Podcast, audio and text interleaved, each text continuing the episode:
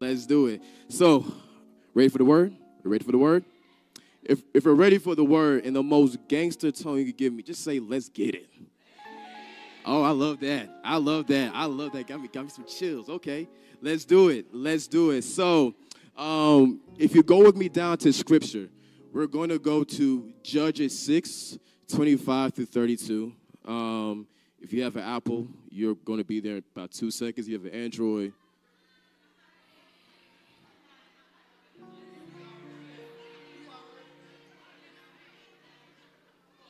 I just gotta say, you know, it, it, it, it has to be said. It has to be said. It has to be said. Amen. Amen. Judges 6, 25 to 32. I'm reading from the NLT. Bible says, That night the Lord said to Gideon, Take the second bull from your father's herd, the one that is seven years old. Pull down your father's altar to Baal and cut down the Asherah pole standing beside it. Then build an altar to the Lord your God here on this hilltop sanctuary, laying the stones carefully. Sacrifice the bull as a burnt offering on the altar, using as fuel the wood of the Asherah pole you cut down. So Gideon took 10 of his servants and did as the Lord commanded. Uh, but he did it at night because he was afraid of the other members of his father's household and the people of the town. Praise God. Early the next morning, as the people uh, of the town began to stir, someone discovered that the altar of Baal had been broken down and that the Asherah pole beside it had been cut down. In their place, a new altar had been built, and on it were the remains of the bull that had been sacrificed. The people said to each other, Who did this? And after asking around and making a careful search, they learned that it was Gideon, the son of Joash. Bring out your son, the men of the town demanded of Joash. He must die for the destroying the altar of Baal and for cutting down the Asherah pole. But Joash shouted, Whoever pleads his case will be put to death by morning. If Baal truly is a god, let him defend himself and destroy the one who broke down his altar. For from then on, Gideon was called Jerubbaal, which means let Baal defend himself because he broke down Baal's altar. If you are taking notes, which you're probably going to want to do because we got a lot of stuff to go through. Um, we are teaching from the concept and the theme of the cancer of compromise. The cancer of compromise. You could put that on top of your notes. Um, the cancer of compromise. Praise God. We've been in a very interesting past few weeks, right? We're coming off of some very, very powerful words. Uh, I think it was three weeks ago with Pastor Brawley. Uh, he spoke about uh, being a man on a mission right? Talked about the life of Abraham, right? And how he was called from what was a, a familiar space um, onto where God was calling him to go for future generations, right? So he gave us some nice steps, some nice principles for us to apply in our own lives. And after that, of course, our own Deacon Brandon came in with the, the pass it on, right? He was stepping on toes, as he was saying, stepping on toes, asking us that whatever it is that we're learning right now in this season, whatever it is that we have gathered over the course of our lives, it's our responsibility to carry that and share that with the next generation. So, Deacon Brand, we appreciate you for that. And then, of course, Sister D, I don't know where you are. Um, I should have said you're out there. So, Sister D um, came last week with a powerful message from comfort to courage from comfort to courage, of, of moving past what is familiar, your comfort zone, and, and muster up the courage to go where God's asking you to go. And so look at the past few messages. I don't know if you guys have realized, but there is a concept that has been shared again week by week by week, and that is the concept of promise. Someone say promise is the concept of promise that we have been um, exploring more and more in depth because the reality of this situation is that every single believer and also every non believer as well has a promise over their lives. As people, we are promise dependent beings, right? We are promised dependent on our decision making. We are promised dependent on our friendships and our relationships, right? Nobody is going to make friends with someone they believe does not hold their promises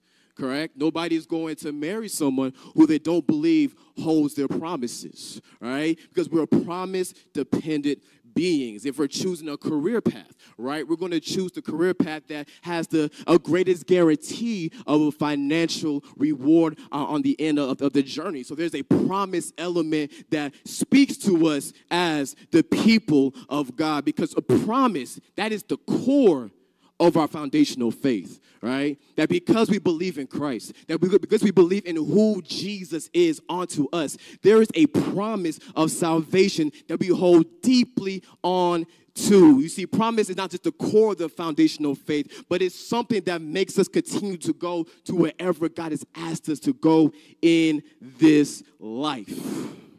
Promise promise. That's our language as believers. We talk the language of promise. So sometimes you'll find yourselves in spaces and situations and settings where you're talking a level of faith, talking a level of hope, and someone may not fully understand because your language is a language of promise, right? right? It's promise that wakes us up. It's promise that keeps us going. It's promise that keeps us focused. It is the promise engraved in us that speaks of what God is doing in us and through us. Faith is structured by promise, right? Hope is explained through the language of promise, and without it, there is no hope. Someone push, put your hands on your heart and say, I've got a promise. A little bit louder. Say, I've got a promise. I've got a promise. Praise God. Praise God. So, promise. That's what we're going to explore today, right? What a promise is. How does a promise come to pass? And why, as believers, should we travail for the promise, right? Now, check me out. Promise is powerful, promise is beautiful, right? Promise is amazing, but promise comes with process, all right? It's, it's not fast food. It's not Burger King. You don't just throw in the microwave, pop it out in a minute, you get a, a promise. It's not how it happens. Promise is a process, right? And the process of promise comes from the word of travail. If you're taking notes, it's the word of travail. Someone say travail travail, when you break down the word travail into the Hebrew definition, it translates to the understanding of that of childbirth or that of labor, right? So when you think about um, someone uh, birthing a child, it's a process before that child actually comes out, right? It, it takes time before you see the manifestation of that which is already on the inside. So in that same definition, in that same space, we understand for us that there's a promise over our lives. It's going to to take time. It's going to be a process before we see that promise actually birth out of us at its current time. Promise comes with process. And that process right there, it is called travail. Someone say travail one more time. Someone say travail one more time. Say with everything in your heart. Appreciate you. Appreciate you. I love it. So it's in the travailing of the promise where believers are tested the most. I'm gonna say it one more time. It's in the travailing of the promise. Not that you, not when you first hear it. We praise God you heard the promise, right? We praise God that you're around the promise.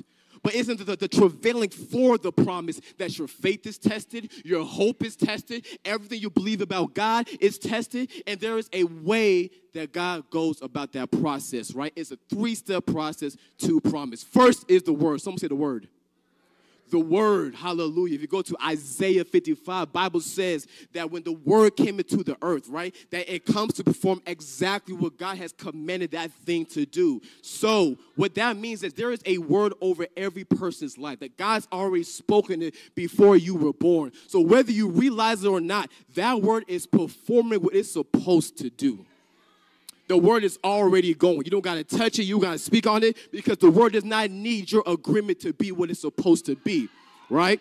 So the word is going to continue doing what it's supposed to do, and the intended end is the promise. The intended space is the promise. So as the word is processing and performing and doing what it's supposed to do, the promise on the other end, waiting for the word to come to pass, because the promise already knows that it is appointed time, it is going to come through. So that is how it operates.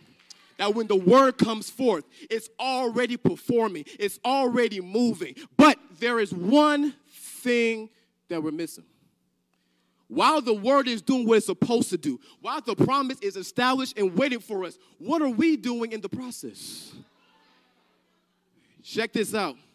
When the word comes into our lives, we hear it, we see it, we receive it, We're praising God for it. All right? We so we're tithing. We're, we're so happy.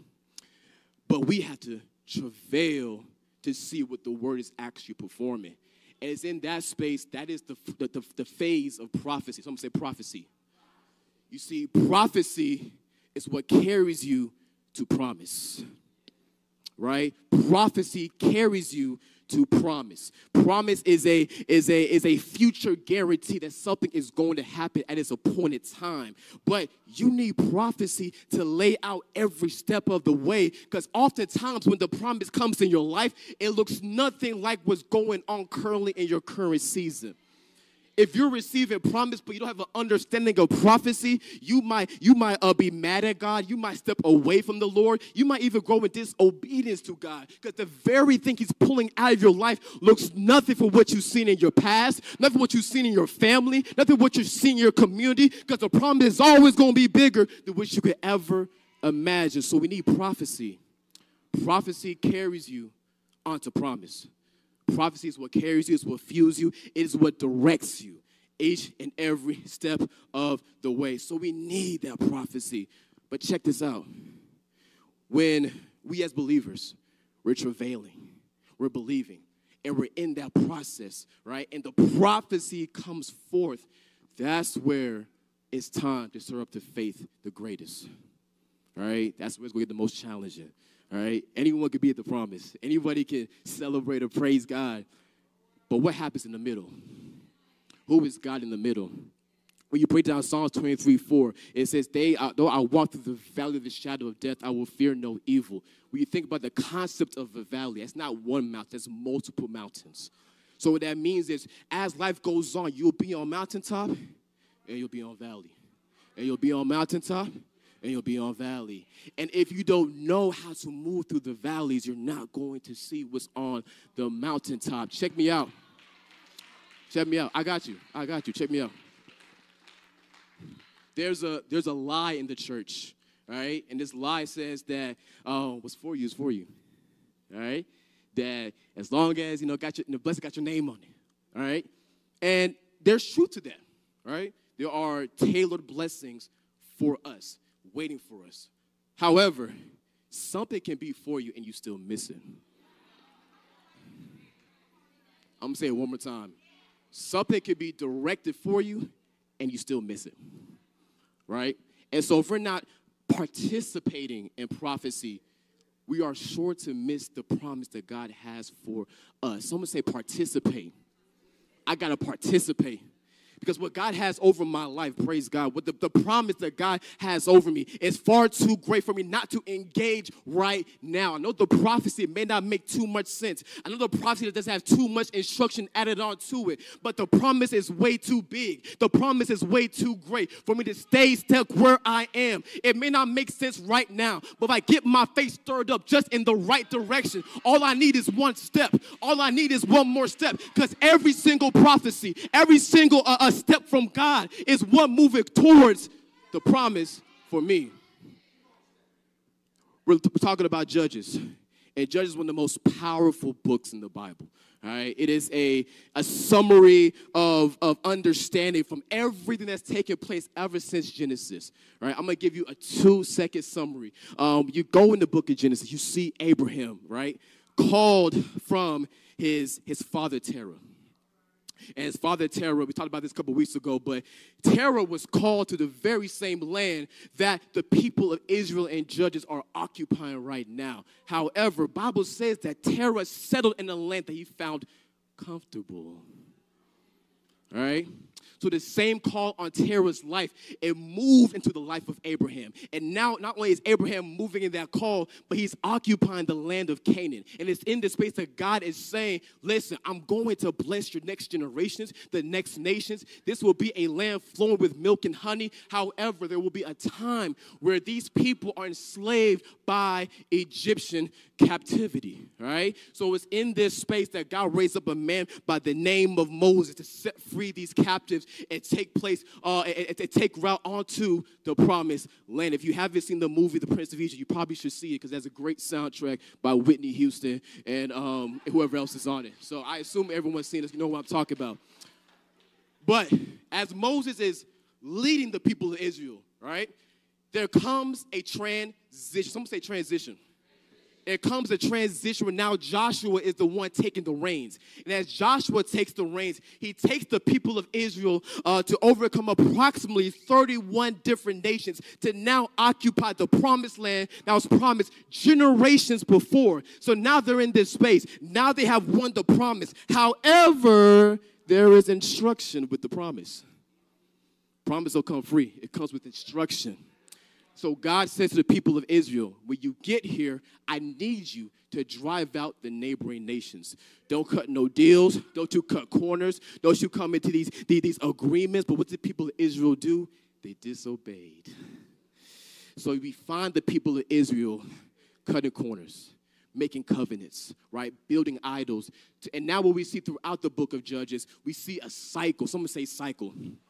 It's a cycle of disobedience coming into sin slash falling, coming to deep repentance, coming to God setting his people free, just to come back again to disobedience. And it goes over and over and over again. So, what God does is He brings forth judges, aka military leaders, to help the people of Israel actually break free from this cycle, right? So, as we are going through scripture, we get to this judge by the name of Gideon. And what God's asking Gideon to do is destroy the cancer of compromise. All right? Now, we're about to get into it. That's just my introduction. Praise God. Praise God. So, getting to the actual scripture, the cancer of compromise, right? Um, the compromise is a highly spiritual and highly physical theme, right? And compromise comes with two things altars and idols. Some say altars and idols. So compromise comes with altars and idols, right? When we think about compromise, we're thinking about ourselves having a promise from God, but uh, because of what the promise may entail, we, we decide to settle for something a little bit less, right? But before you get to that point, there's always an altar and there's always an idol. So, altars and idols, that is what compromise is made from. I'm gonna give you a couple of definitions real quick so we understand what we exactly we're talking about. So, like I said before, life is highly spiritual. Can we agree? Life is also highly natural. Can we agree? There's people that we know who are not too much spiritual, but they're very, very natural. So a lot of things operate extremely logical. Meaning, if it does not make sense to my logical mind, that's not something I'm going to even really entertain. So the language of faith, the language of hope is really a hard language to grasp. Now, on the other end, sometimes we have people who are highly spiritual, can pray all throughout the night, can fast for months, can do all this stuff, break down scripture, praise God. But when it comes to the natural stuff, their, their common sense is a uh, can use a little work.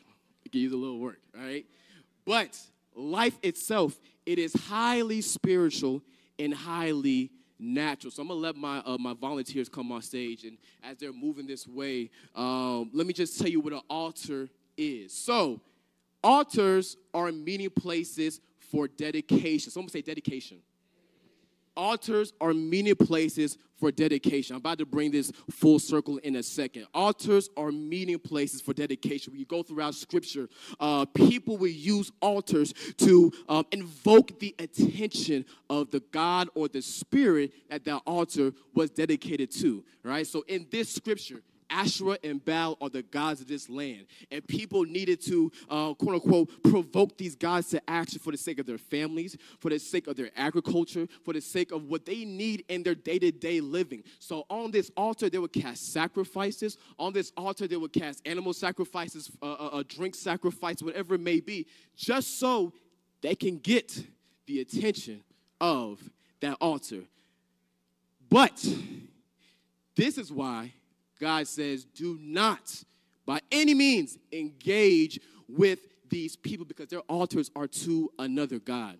So when you are provoking the attention of another God and not the God, Jehovah Jireh, what happens is that you begin to adopt systems. You begin to adopt values. You begin to adopt perspectives. You begin to adopt habits. You begin to adopt cultural values. You begin to adopt understandings that does not reflect that which goes back to the original promise that God called you all along. That if God has spoken a promise over your life, it is going to require a level of character, right? It's going to require a level of maturity, a level of wisdom, and a level of understanding. But you do not attain this type of level if you are invoking altars that are not unto God. All right? That's not how it operates. God says if you're going to have an altar, it has to be on to me. Check this out. Everyone here has built an altar. We've all built altars. If you're married, you've built an altar, right? If you're if you have a job, you've built an altar, right? If you have been in a relationship on any spectrum, you have built an altar. All of us build altars. That is the natural uh, way of life. That as you progress, you're going to build altars, foundational systems for your beliefs and your understandings. However, if it's not in the right place and your altar not, not dedicated to the right thing, that value, your vision, your your your your habits, your day-to-day habits, whatever it may be, it's going to be a little bit off. All right? So we see Gideon. And Gideon is asked to do one thing before before this promise. And he says, God says, cut off and destroy your father's altars. All right? Gideon is given this promise. And he's saying, Gideon, I'm going to use you to set my people free. I'm going to use you to do what only I can do. But before I can take you here, I got to take you back here. Because God knows something that we don't always realize that when the promise is calling for us to go this way, when we get to the place of travail, and now we had to endure through prophecy because the promise over there does not look like what's right here. And so what's happening is that the prophecies, right, are, are telling me to, to, to move in this direction. Um, I'm thinking, you know, God, uh, I should probably go this way. And then the prophet says, now nah, go this way. And, I'm, and I come this way. I'm like, okay, okay, this is cool enough and stuff, but it's taking way beyond my time, God. And this doesn't make a whole lot of sense because my friends are over there doing this and my friends are over here prospering. You know, God, this, this, this is not the life I actually intended. And oftentimes, prophecy takes us to so many loops and hurdles that doesn't make sense that when we get tired, what do we do? We go back to what's familiar. What's up, man? How you doing? Yeah, yes, sir. Good to see you. Good to see you. Good to see you.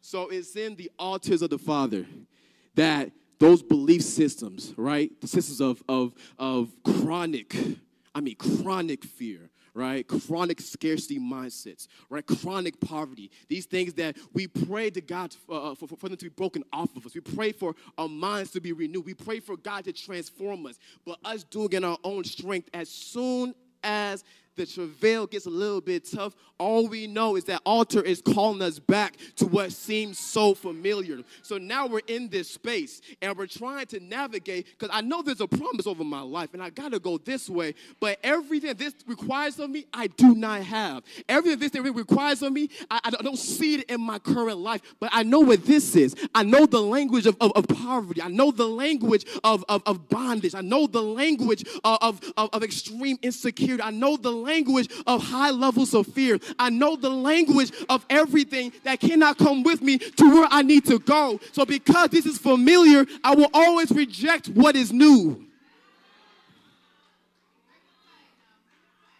I told you I was going to bring it together. So, if I'm not able to recognize this altar for what it is, every time I have a New Year's resolution, oh, it's time to lose this weight, baby. You're going to get right. Let's try. Day one, okay. Yeah. Day two, all right, you know. Day three, you know, it's like, it's, it's okay. It's, uh, you know. And then time gets, by February, you know, it's, it's a little, it's a little, it's, it's a lot. But by February, this altar gets louder and louder. So by March,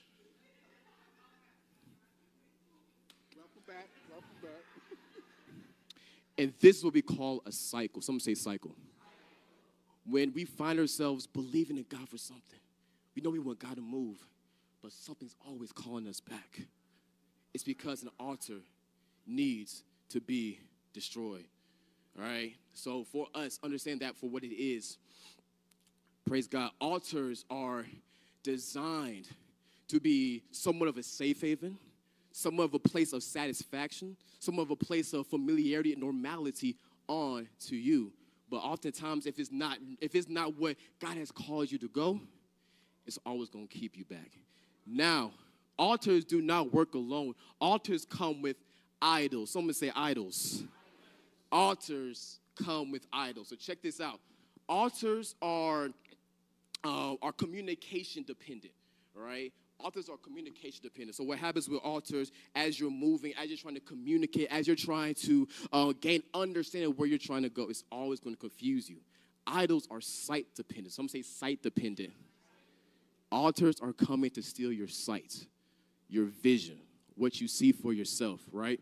In this time, idols were, were, were mainly used, they were mainly un, uh, uh, as a, as a man-made totem or a man-made uh, pole to have a cultural representation of what that culture believed who God was. And it was believed that if you carry this idol, you're going to get some spiritual power. See, idols have a sense of representation. But God says, I need you to cut down this idol. Some say, cut it down. I gotta cut it down because if I do not cut it down, I'm going to give my allegiance, I'm going to give my submission, I'm going to follow a thing that's a false representation of what real power is. And check this out idols can be anything you put in the place of God, right? Absolutely anything, right? It, whatever it is, it could be it could be something that's even good. Your job can be an idol your money can be an idol. Can I say it? Your kids can be in. Wherever it is you put in God's space, even if it's a good thing, doesn't mean it's a God thing. So when it comes to idols, God is saying, I need you to cut it down. I need you to remove it because it's in idols. Check this out. I said life is highly spiritual and highly natural. It's in the idols that we set for ourselves that that's where we find purpose we find direction. We find decisions. We make our decisions. We, we, we, we identify our goals that wherever it is, if I'm following this idol, that wherever this idol tells me to go, that's where I'm going to go with it because I believe this idol is going to take me to my destiny. I believe this idol is going to take me to my intended end. But the whole time, I'm going a whole, I'm taking all these steps. I'm making a whole lot of action. But if we just stop for a second, where exactly am I?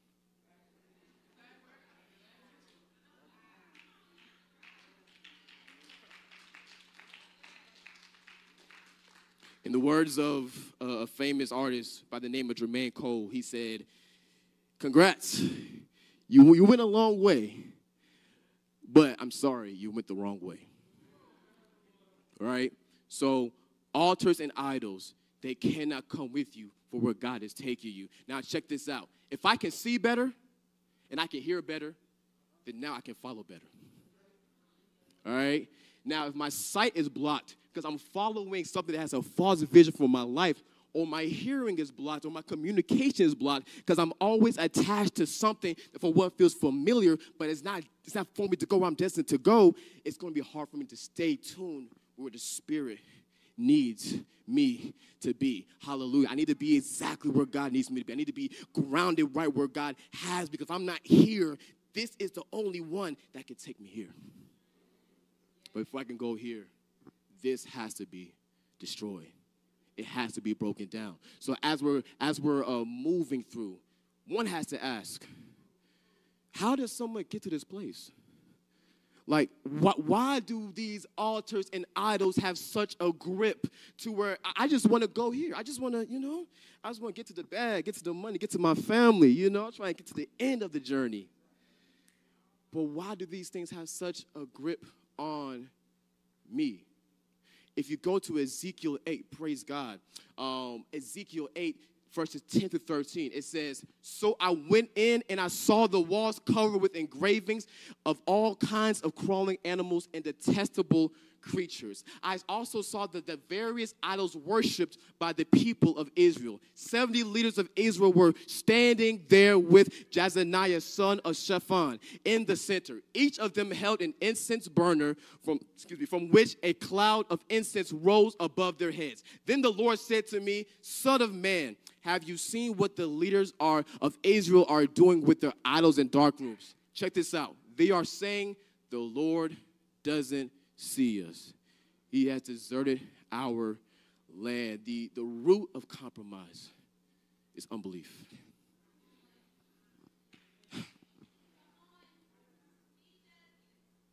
The root of compromise is unbelief. I told you in the beginning the process to promise is not an easy process and that as you're travailing onto what's going on right here, because of the pain that comes with prophecy, oftentimes there is a trauma attached with the travail. And oftentimes we don't need big things to happen in our lives to shake our faith. We don't need a, a major uh, death in the family or a major shift in our finance. Sometimes it's just the small things, the small rejections over and over and over again. I played I played football for about most of my life, and one thing I learned is that nobody plays the season fully healthy because little hits you take again and again and again. How many of us can be honest with ourselves? That Cora, I've, I've taken some hits, all right, and I'm believing in God for a promise. And I believe in God that, that He's going to do something in my in my life, that He's going to, to transform something uh, in this season of my life. But maybe all the hits that I've taken has allowed unbelief to grow to the point to now this is the only thing I can find actual comfort in. So every time I try to break free, because unbelief is still something I'm continuing to wrestle with, it's really hard for me to see what God has for me. Why is it that in Mark 9 that we see the man who wants his son to get healed, he comes to Jesus if you can. And Jesus says, if I can, all things are possible for him who believes. But he says, help my help my unbelief. Because unless I can actually believe that you are who you say that you are, I'm not going to see a promise come forth in my life. So I need you before you heal my son, before you do the promise, before you perform the miracle in my life, before you take me higher, help my unbelief. Help my unbelief. Help my unbelief. God, I, it's, been, it's been three years now, and I'm still believing you for this thing, but I've taken hits. And the unbelief is grown like never before. And unless you deal with me now in this moment, I'm not going to see what it is you have for me. I'm going to miss it not because I meant to, but because the hits that I've taken did not allow me to. So, first and foremost, if we want to conquer compromise, we have to most definitely deal with unbelief. Four steps to overcome unbelief and compromise. First step is first, you must repent. You must repent. To repent does not mean apologize, right? It doesn't mean, oh God, I'm sorry. it means to turn away. Admit this is what it is, and I gotta turn away, God. I got somewhere I gotta go. Second thing is you have to submit. Someone say submit.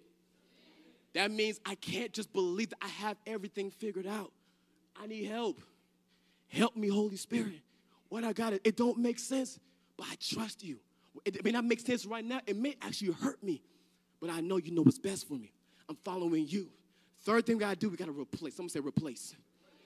Replace these old altars. You gotta replace these things. You gotta replace them. You gotta replace them out of your life, and you have to build something new a new system that's going to keep you grounded. No longer am I going back to this space that pulls me back, but I'm building altars of prayer. I'm building altars of word study. I'm building altars in my friendships, altars in my relationships. That when it gets kind of tough, when it gets kind of challenging, and it doesn't make sense, the place I'm going to go back to is that altar that I found comfort in. And every single time, it's going to bring right back to that prophecy. And the prophecy going to keep me going, and it's not going to make sense again. And I'm going to go back to the altar, and I'm praying, and I'm studying, and I'm I'm fasting, and I'm in small group, and I'm doing whatever I need to do in this space to get my faith right back in that place. It's going to direct me right back to that original idol of the Holy Spirit. And He keeps on taking me, He keeps on working with me just for me to get to the intended promise that was already destined for me all along.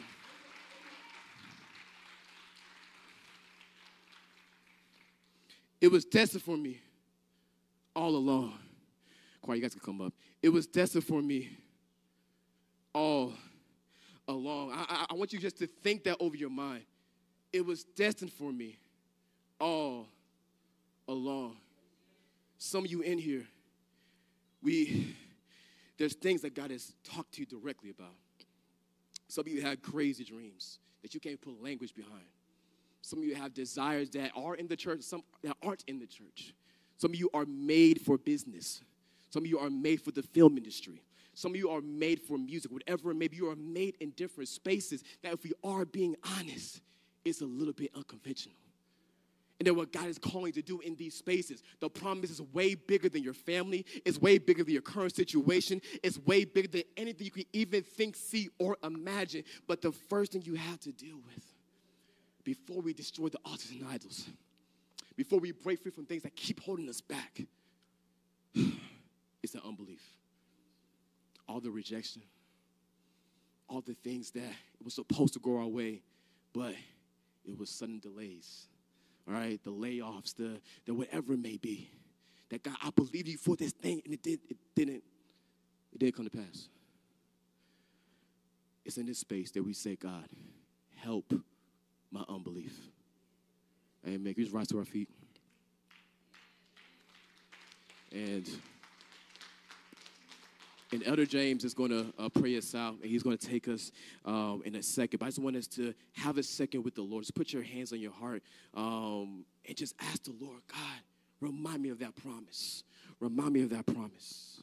Remind me of that promise, Father God. Wherever I've I've missed the mark, oh Lord. Wherever, Father God, uh, things have been keeping me back from where you're asking me to go, and it's hard for me to pray. God, speak to me right now. Yes. May I not leave here the same way that I came in. May I not leave here with the same mindsets, the same ideas, the same perspectives, the same situations. God, I need you to move, oh Lord. Come on, just for, for 30 seconds, just press in for your promise, press in for your destiny, press in for your family, because you recognize the promise is bigger than yourself. If you're someone we know unbelief has moved in your life more and more. Oh God, help my unbelief, Jesus. It's something I've been wrestling with for years. Oh Father God, I need to believe in you again. I need a revival in my faith. Father God, help my unbelief, oh Lord. Just take some time, just it's between you and God. Make that altar with yourself. If you know there's things you constantly go back to that does not and cannot follow where God is calling you to go, God, break me free from this space. I don't want to go back to what's familiar. I want to move on to what is new. I don't want to go back, Father God, to what I know so well, but I need you to bring me to a new season, into a new space, into a new situation. If I'm setting any idols, oh God, that I don't even know about, Lord. May they be cut down. May they be cut down, Jesus. May they be cut down. Come on, just press in for yourself. Press in for yourself. Press in for yourself.